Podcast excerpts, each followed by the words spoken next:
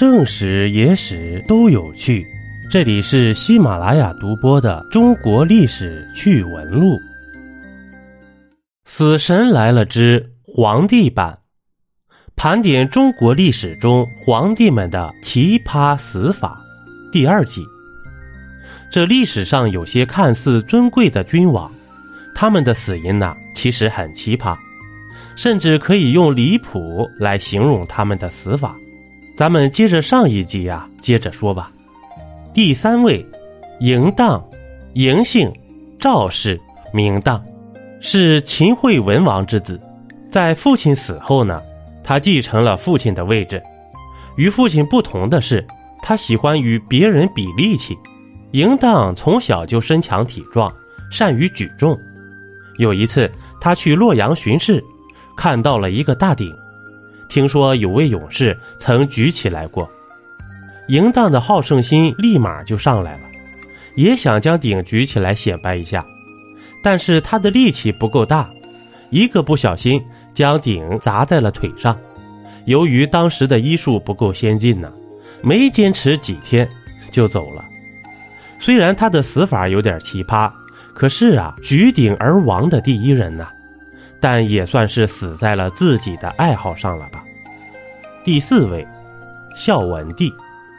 孝文帝是一个很厉害的帝王，他大力推行汉化，不仅提高了鲜卑民族的文明程度，还对中国的发展做出了巨大的贡献。很难想象，这位皇帝居然是被自己的皇后啊气死的。这孝文帝有两位皇后，第一位。因为拒绝汉化被贬了。第二位呢，深受孝文帝的喜爱，不幸得了牛皮癣，被太后送出宫。但是孝文帝等这位皇后病刚好，就迫不及待地将她接进宫中。二度回宫的皇后因为孝文帝没时间陪她，出轨了一位奸臣。后宫中所有人都知道这事儿，但是没人敢告诉她呀。直到他的妹妹被皇后逼着出嫁，才告诉了他实情。没想到，这孝文帝被气得一病不起，不久就撒手人寰了。第五位，高阳。